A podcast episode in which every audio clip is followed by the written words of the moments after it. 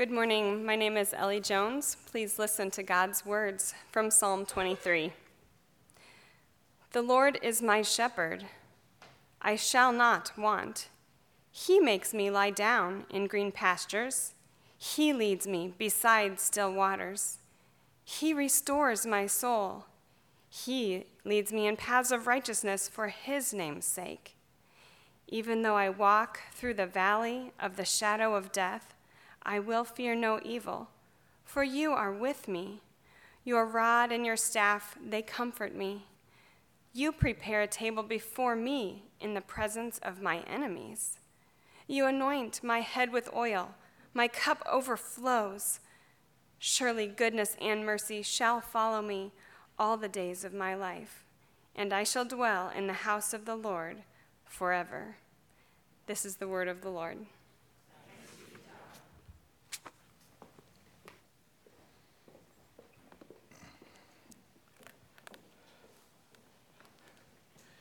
Good morning. My name is Randy Beaverson. I've been part of Faith Church since I was a little kid. I won't tell you how many years, it's a long time. And I currently serve on the elder board, and I have a friend to introduce to you.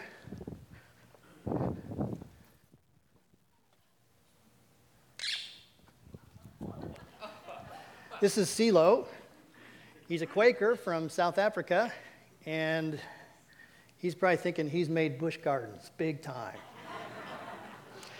And this is his nemesis, the stuffed bird. A few months ago, my son bought this thing. It makes this really obnoxious little sound. And uh, whenever you bring him close, he, he kind of wants to attack. See, there we go. Yep, saw that? And uh, so a couple weeks ago, something happened that was very entertaining, and I thought that is an illustration I'm going to have to use we uh, put CeeLo on his perch up on the entertainment center. We still have one of those monstrous entertainment centers everyone used to have.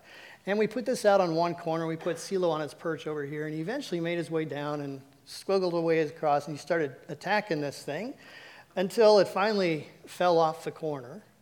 And uh, he just turned right around and kind of held his tail out over the edge and let one plop. And I thought, you know, I would love to take care of my problems that way.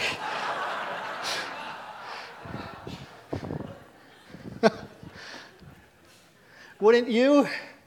I think. So, how's that for an introduction to a sermon on wilderness?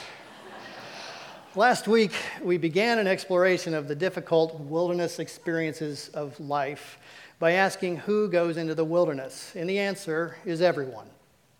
We asked why God allows wilderness in our lives, learning from Moses that God led his people into the wilderness to humble them and test them, and in the end, to do them good. From this, we concluded that in our lives today, wilderness times create the environment for God to mold us and build our faith. And the wilderness prepares us for our future as well. We then explored seven wilderness triggers, saying it's helpful to be aware that sound reasons for wilderness experiences exist, but ultimately, we usually don't know what has triggered a particular wilderness time or experience. Instead of trying to figure everything out, we need to just focus on the God who walks with us in the wilderness and respond properly to the difficult situation. And that is what we're going to be discussing today.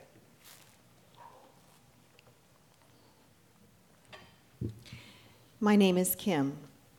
I've experienced some deep wilderness in my life. Six years ago, I lost my husband, my young daughter's daddy, to cancer. Watching him suffer was the hardest thing we ever had to go through. He was the love of my life, my soulmate. When I lost him, I thought all was lost, including love. I felt adrift, like nothing would ever anchor me in happiness again. But I kept my heart open for the sake of my daughter.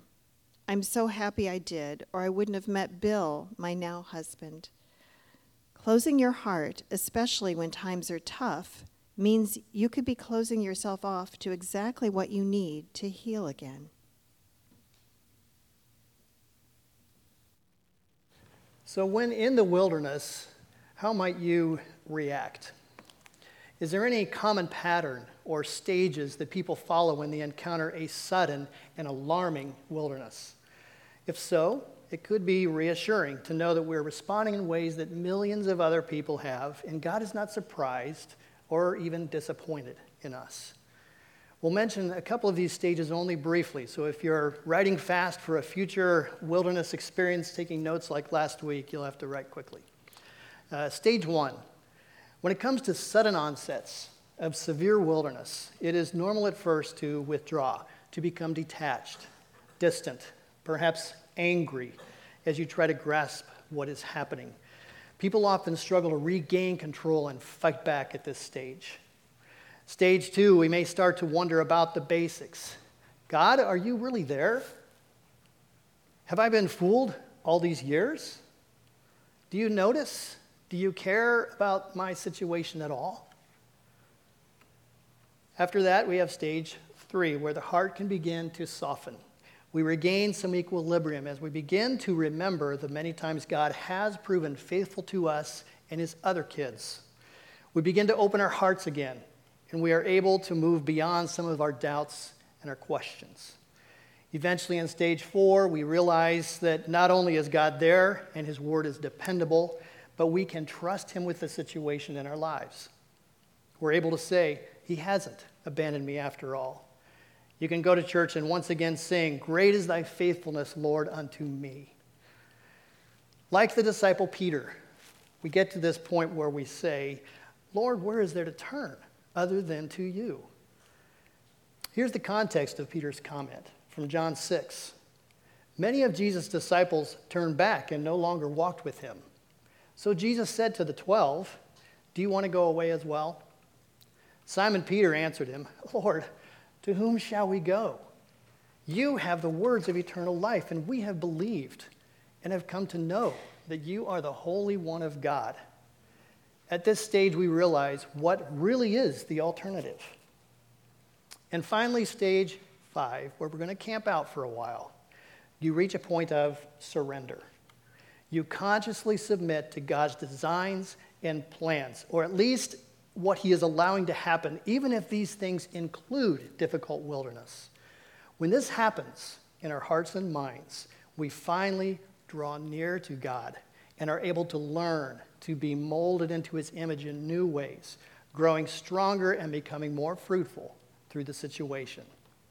Now, unfortunately, not everyone gets to and through this fifth stage. But it is very important. So that's why we're spending some time here. The reason surrender and submission toward God are vital is not that He is overbearing or conceited, but because this is the only true and appropriate way for mortal, limited, even sinful and sometimes clueless creatures to perceive themselves before a creator who is eternally glorious and perfect in his goodness and love. It's, in fact, the only thing that makes sense in light of reality. And the reality is that He is strong and we are weak. He is rich, we are poor. He is full, we are empty. We have needs, He does not. The beauty of being appropriately humbled and acknowledging our dependence upon God is like the beauty of the gospel itself. The requirement is simply to hope in God, to throw ourselves upon His mercy, recognizing our lost condition and utter need for His salvation. James 4 7 says, Submit yourselves to God. We simply trust, have faith, believe, and live accordingly. Now, aren't you glad that God requires these things rather than that we straighten up and fly right without fail? we cast ourselves upon him, simply receiving what he offers us, broken before him in part because that is the only thing that makes sense. This is the truth we must acknowledge and respond to in order to know God's greatest blessings. I could say that sentence five times. Most of you have heard of the movie Horse Whisperer. There are two main characters a girl named Grace and her horse Pilgrim. They get hit by a truck Grace loses part of a leg, and Pilgrim is injured. Over time, Grace's mother, who owns the horse, begins to believe that Grace's recovery uh, emotionally is tied to Pilgrim's physical recovery. she learns there are a few people called horse whisperers who possess this uncanny ability to read and communicate with a horse and help an injured horse toward healing. We're going to watch a little scene here that shows Booker, the horse whisperer, working with Pilgrim in a pool of water as part of his therapy. Pilgrim gets spooked and he runs off into a meadow. Booker gently pursues the horse, and they are at opposite ends of the meadow. It is a face off of sorts.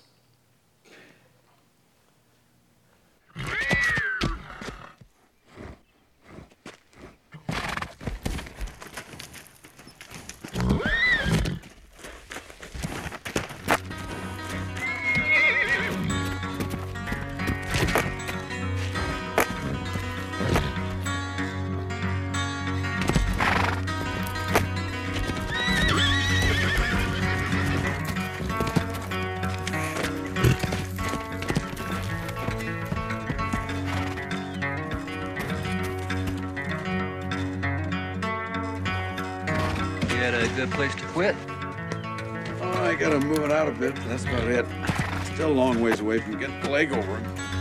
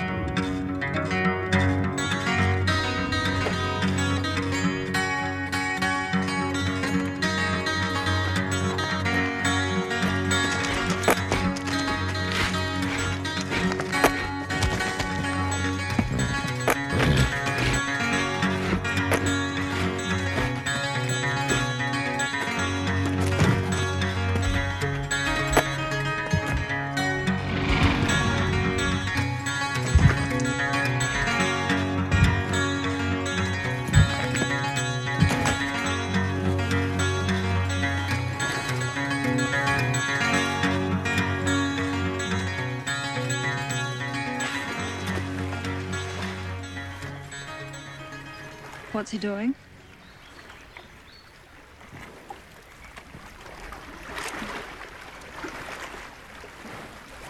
Is this some kind of physical therapy?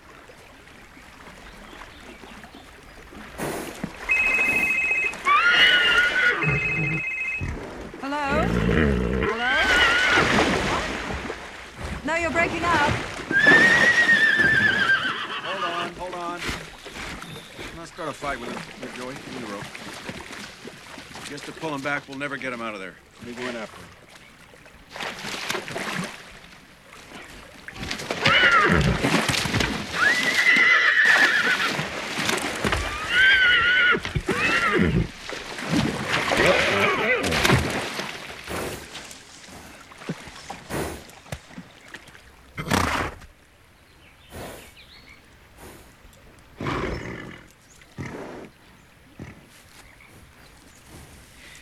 Mr. Booker, I'm really not comfortable with you taking these kind of risks.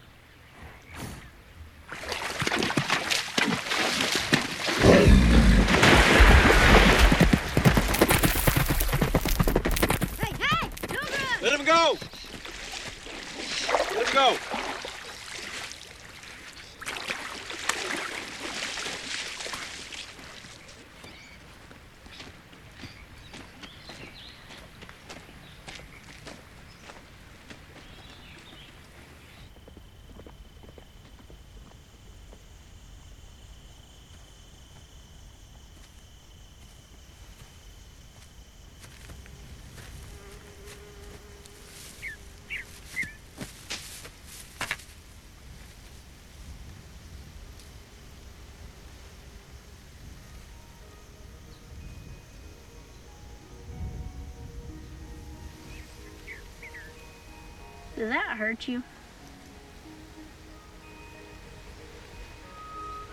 Only when I kick somebody.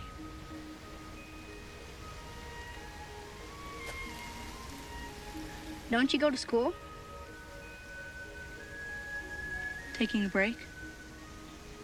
Don't you? School term's out early for us, so we can work the ranch.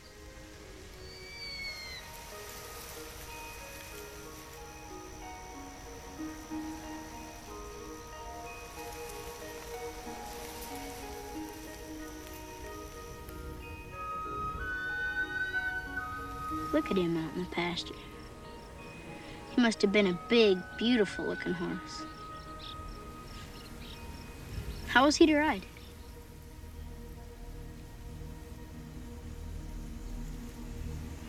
Excuse me. I've got chores to look after.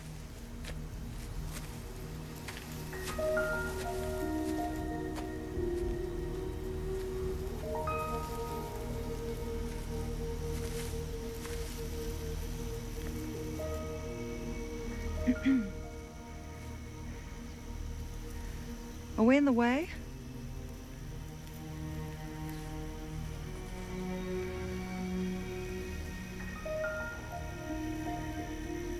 Should we leave?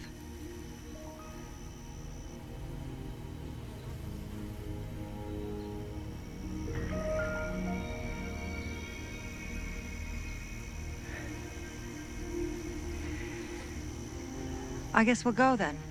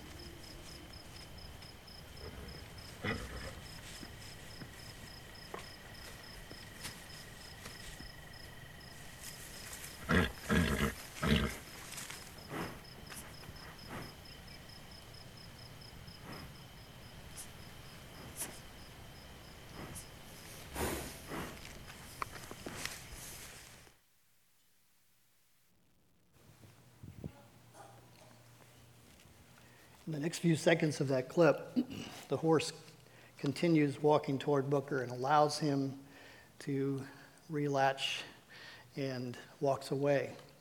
And as I watch this, I wonder how many times I have gone through that scene with the Lord in my years with Him.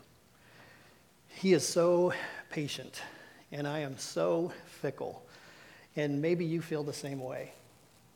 Submission and walking with God through our wilderness may not occur right away, but we must be willing to draw near to God.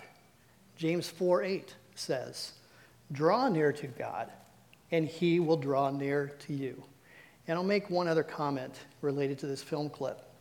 You may have noticed that the horse's owner kept asking Booker questions. In fact, that's all she did this whole time was ask questions. But he didn't answer. He knew he wanted to accomplish a certain thing, he knew why it needed to be accomplished, and he probably knew that no answer existed that would make sense to this lady. She, much like the horse pilgrim, did not understand what was really going on or why. Booker had to appeal her based on something else trust. At some point, both she and the horse must place their trust in Booker as the specialist. He was fully trustworthy. He had only the best in mind for this horse and this family. But given their experience in a painful world, they could discover that only through trust, surrender, submission. And I think you know that I'm also talking about us and God. When we finally have that attitude toward God, we find that He has plans and blessings for us that can only be found as we walk with Him through wilderness.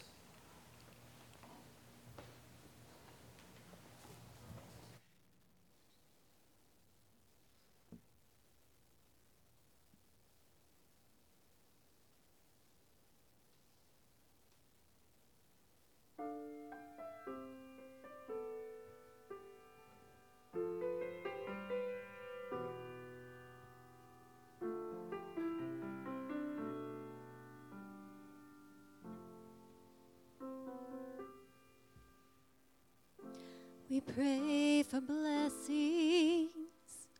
We pray for peace. Comfort for family. Protection while we sleep. We pray for healing, for prosperity.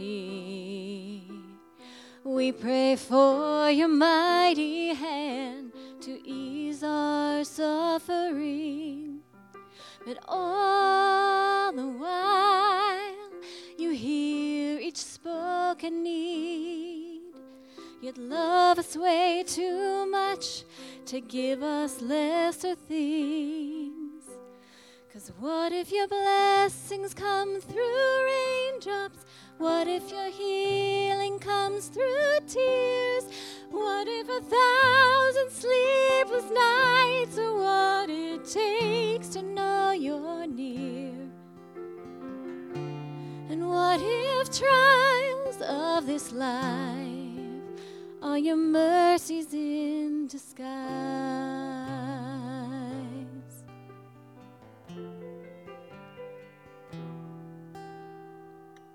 We pray for wisdom, your voice to hear.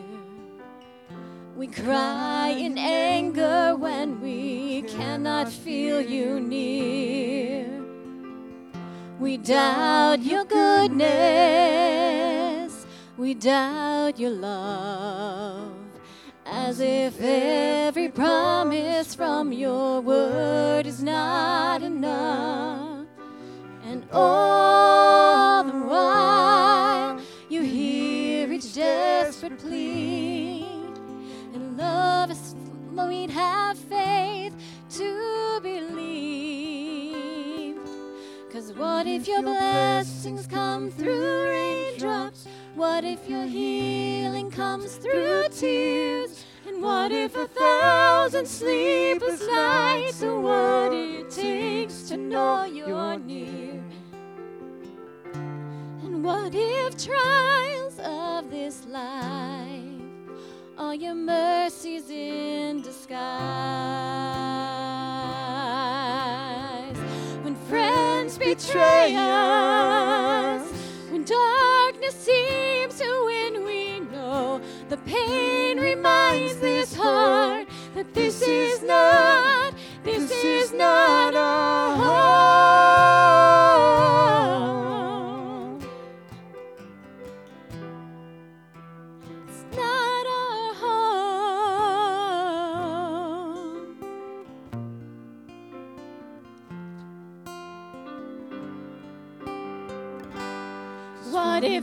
Blessings come through raindrops? What if your healing comes through tears?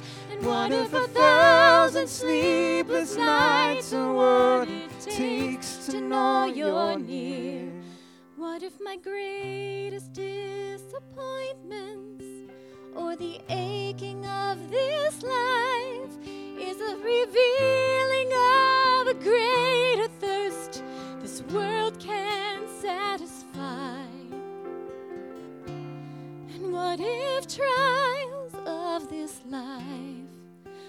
rain, the storms, the hardest nights, all your mercies in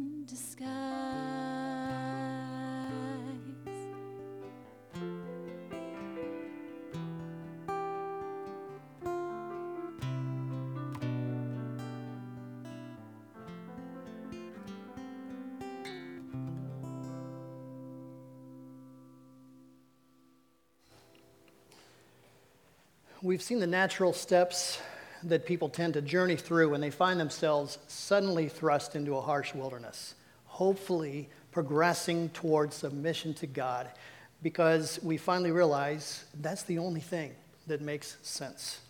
But what about those long walks through wilderness? Those things that have entered our lives that will never be forgotten or perhaps completely healed. How can you best persevere through long wilderness seasons?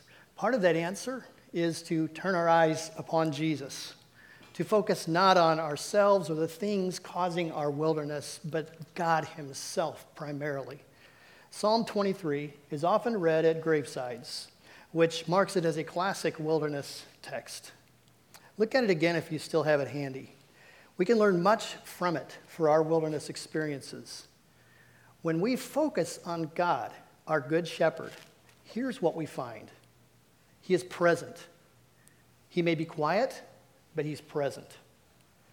Verse 4 says God is with us and comforts us. Again, in the movie, Booker stays in the meadow. He makes himself less obvious and imposing, crouching down, but he didn't leave Pilgrim. In each of the Bible uh, stories of God's people in the wilderness, we see his presence. For Israel, it was literally a visible cloud by day and a pillar of fire by night. For Elijah, it was a still small voice and food delivered by ravens. One wonderful part of the gift of God's presence is his other kids. Some here at Faith who have recently encountered painful wilderness circumstances have testified they don't know how they would have made it through without this body of believers being them, being there for them, and helping them in practical ways. So, as an elder, I say thank you, Faith Church, for serving one another in this way. It matters, and it's part of the gift of God's presence. My name is Lori. I've experienced some deep wilderness in my life. In November, I lost my husband of 19 years unexpectedly. He was only 55 years old, and I had never thought he would be taken from me so young. I was sad, depressed, and slowly killing myself through obesity. Fortunately, a couple of dear friends saw that I was drowning in my misery and they loved me out of it. I started taking care of myself, eating healthy, and I lost over 200 pounds. I wanted to live to see my grandson grow up. Without God's gift of my friends, I would not have survived. Both scripture and science confirm that loneliness kills and friendship saves. Studies show that isolation makes you more likely to be depressed or suffer a stroke or heart attack. One study compared it to smoking 15 cigarettes a day. Spending time with others boosts your immune system and can extend your life. Life wasn't meant to be a solitary journey, especially in times of hardship. Allow God to be present with you through his other kids and be ready to help others when they're in need. That's pretty tough in today's crazy American culture to take time for that. But this is part of the beauty of being actively committed to a local church body through thick and thin over the long haul. The second thing we find is that God is patient. He waits. He hangs around the fringe of the meadow, sometimes for a long time, allowing us to exercise our will, ask our questions, be angry. But Psalm 103 reminds us the Lord is compassionate and gracious, slow to anger, and abundant in loving kindness and truth. A third thing you find, if you allow the Good Shepherd to walk with you through the wilderness, is that God is personal. Verse 3 of Psalm 23 says, He restores my soul. He leads me in paths of righteousness for His name's sake. God knows our needs and somehow weaves the good and bad that happens into our li- in our lives into a tapestry that He knows is best.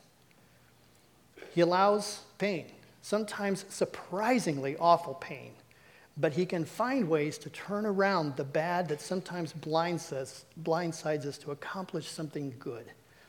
He brings redemption. He tailors our ongoing story to bring healing and growth. Booker never took his eyes off Pilgrim. Likewise, God doesn't take his eyes off of us for even a moment. He is personal. My name is Helen. I've experienced some deep wilderness in my life. At 30 years old, I was the mom of two small children, married to my high school sweetheart, living the life of my dreams. And then I was diagnosed with breast cancer. After surgery and grueling chemotherapy, I was cancer free and thought I was done. But a year later, the cancer was back and it had spread. I underwent more chemo, radiation, and surgery. I lost all my hair, all my energy, my breasts, my ovaries, and was thrown into menopause overnight. But I never gave up. Whenever anyone asks me how, I always give the same answer God. God carried me when I didn't have the strength to swim or even to float. I knew no matter what happened that God was going to see me through it because He is, was more powerful than cancer. You have to have faith in God. When God walks with us in the wilderness, God's provision. Israel discovered manna, water, and encouragement in the wilderness. We read that the feet of the Israelites, Israelites never got swollen in 40 years of traipsing around in the wilderness. Various prophets and Jesus were attended to by angels in the wilderness. Psalm 23 symbolically tells us that God provides still water, green pastures, even preparing a table for us in the midst of troubles and danger. And five, God walks with us through wilderness by being present, personal, patient, providing, and praiseworthy. I'll say that again. He is praiseworthy. There may be times when all we can do is press ourselves to worship, maybe through music. Sometimes, even when you don't feel like it at first. Listening to worshipful music when alone in the car can produce an attitude adjustment. I know I've found that true for me lately. You may not even feel like you can pray, at least for yourself, but many have found that worship can help mend wounds and bring clarity. God is always worthy of our worship and praise. But our limited perspective and misleading emotions keep us from seeing and feeling this. There are many perspective practices that can be helpful in taking our eyes off our own wilderness and remembering God's blessings. Here is a prime perspective practice for you, as Americans particularly. So many of my problems are related to things that actually reveal how blessed I am having to fix my car, which shows I can't afford a car. Getting frustrated with things at work, which shows I am employed. Getting injured while playing sports, which shows I have enough health, strength, and free time to participate in those things.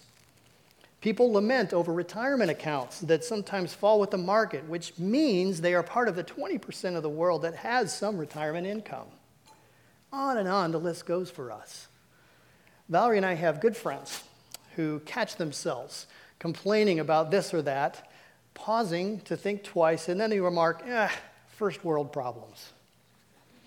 I've realized this is a very appropriate perspective practice. After preparing this part of my message, in fact, I was in light conversation with my son Jonathan, commenting about someone who had given me a whole bunch of $1 bills as change, and I don't like that because it makes my wallet too thick and it's not comfortable. He agreed, and then I caught myself, smiled, and said, First world problem, eh? And he smiled and again agreed. One seemingly enormous problem I will touch on here uh, in this country because everybody seems to be talking about it is actually rarely recognized as an evidence of greater blessing is the cost of college and the burden of school loans. Now, many of us here, uh, of all ages, are somewhere in the process of navigating, maybe helping others try to work through the wildly rising cost of higher education. But I'll tell you, by way of this perspective practice, if it weren't money causing the problem, it could easily be something much worse. In India, for instance, uh, they're experiencing rashes of suicides among college age young people for a different reason. Education is incredibly competitive from the earliest grades. Uh, families go to extremes to ensure that their kids do well in exams because they know how hard it be, can be to get into college. I've seen siblings of students climbing up the sides of school buildings so they can toss a cheat sheet or shout answers through a window to a brother or sister. There are students who graduate from the South Asian equivalent of high school with a 104%, which means they've achieved their version of a 4.0 GPA plus extra credit gained through more work. But even many of these students are not even able to get a seat in a university because of the major shortage of quality schools available. They spent their lives working endlessly to get the best grades possible, sacrificing so many other things. And when they can't even get a seat in the university, they give up on life entirely. Extreme academic competition is producing unprecedented mental problems in other places too, such as Japan. Some kids are melting down mentally in unusual ways, uh, new ways, such as locking themselves in their bedroom for weeks or maybe months at a time, unwilling to emerge even for meals. In Taiwan, there are kids that become so focused on working on their computers that they forego breaks to eat or sleep, finally collapsing at their desk. Local ordinances regulating internet cafes have been enacted to address these issues. America's education systems have some serious, frustrating problems. But when it comes to the availability of higher quality, eh, quality higher education, we are really blessed, even if it is crazy expensive these days. It's perspective.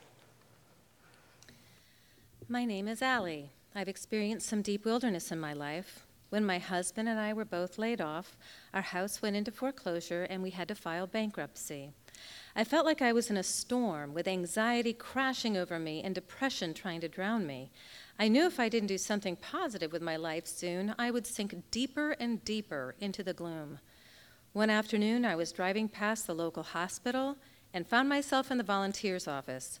I signed up on a whim. I now spend my time helping others. I've realized that when you think you've hit rock bottom, there's always someone who's going through something worse. Helping other people in need takes my mind off my own problems, and it's given me a better outlook on life. I have faith in God that better times are just ahead. I'm going to close by sharing with you my personal secret weapon, which won't be so secret now, against seemingly insurmountable wilderness, discouragement, or despair. In Colossians 3 and many other places, the Apostle Paul instructs us to meditate, reflect, think on who and what awaits us in heaven. He writes, Since you have been raised with Christ, set your hearts on things above, where Christ is, seated at the right hand of God. Set your minds on things above, not on earthly things. Sometimes I imagine our arrival in heaven rather different from this traditional idea of a greeting at the pearly gates. Perhaps it will look more like the wedding of a couple here in Indianapolis not that long ago.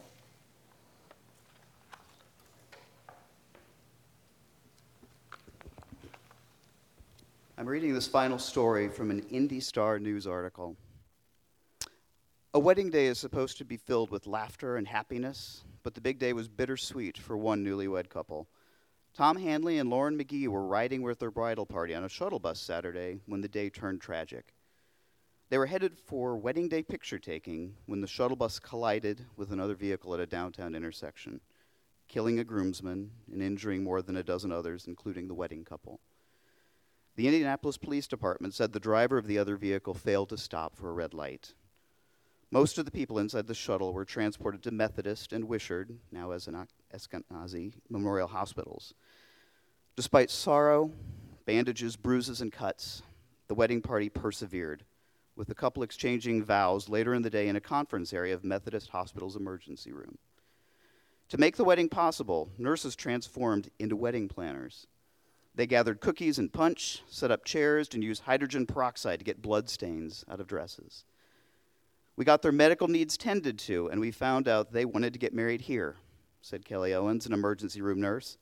I've been here 10 years, Owen said. I've never seen, or I've seen one or two brides come in, but this is definitely the first time we've done a wedding. It makes the best of a bad situation. The bride's father called the nurses angels in blue because of their blue scrubs.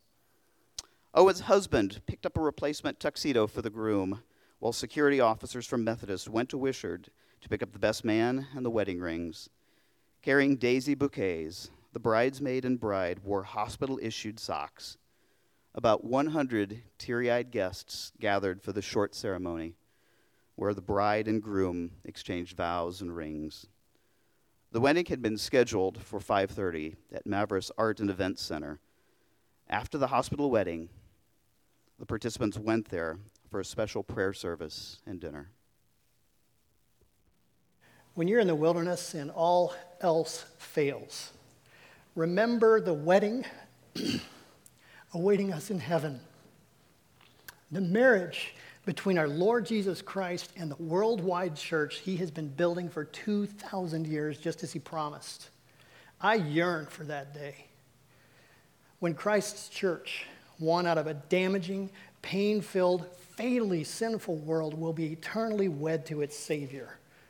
Jesus anticipates tenderly taking us by the hand and welcoming us into our eternal home with him. Luke 12 32 says, Fear not, little flock, for it is your Father's good pleasure to give you the kingdom.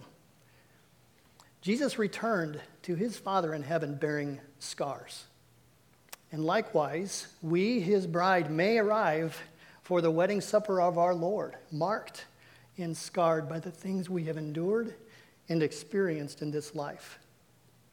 Some may be wheeled in by angels of white rather than blue, heaving sighs of relief and happiness as Christ wipes every tear from our eyes, anticipating the beginning of a joy filled eternity with Him.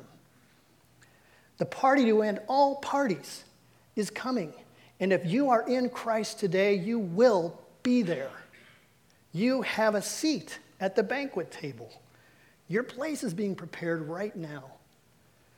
Don't forget that when you find yourself in an alarmingly confusing, dark valley in a type of wilderness you never dreamed possible. Hold on. Keep trusting and serving and enduring to the end, which is just a little longer. We will see him with our eyes, and our earthly troubles will be over. Hopefully, these words of Moses mean more to you now than before we began last week. Let's read them together. God leads us, his children, into the wilderness to humble us and to test what is in our hearts, and in the end, to do us good. Amen.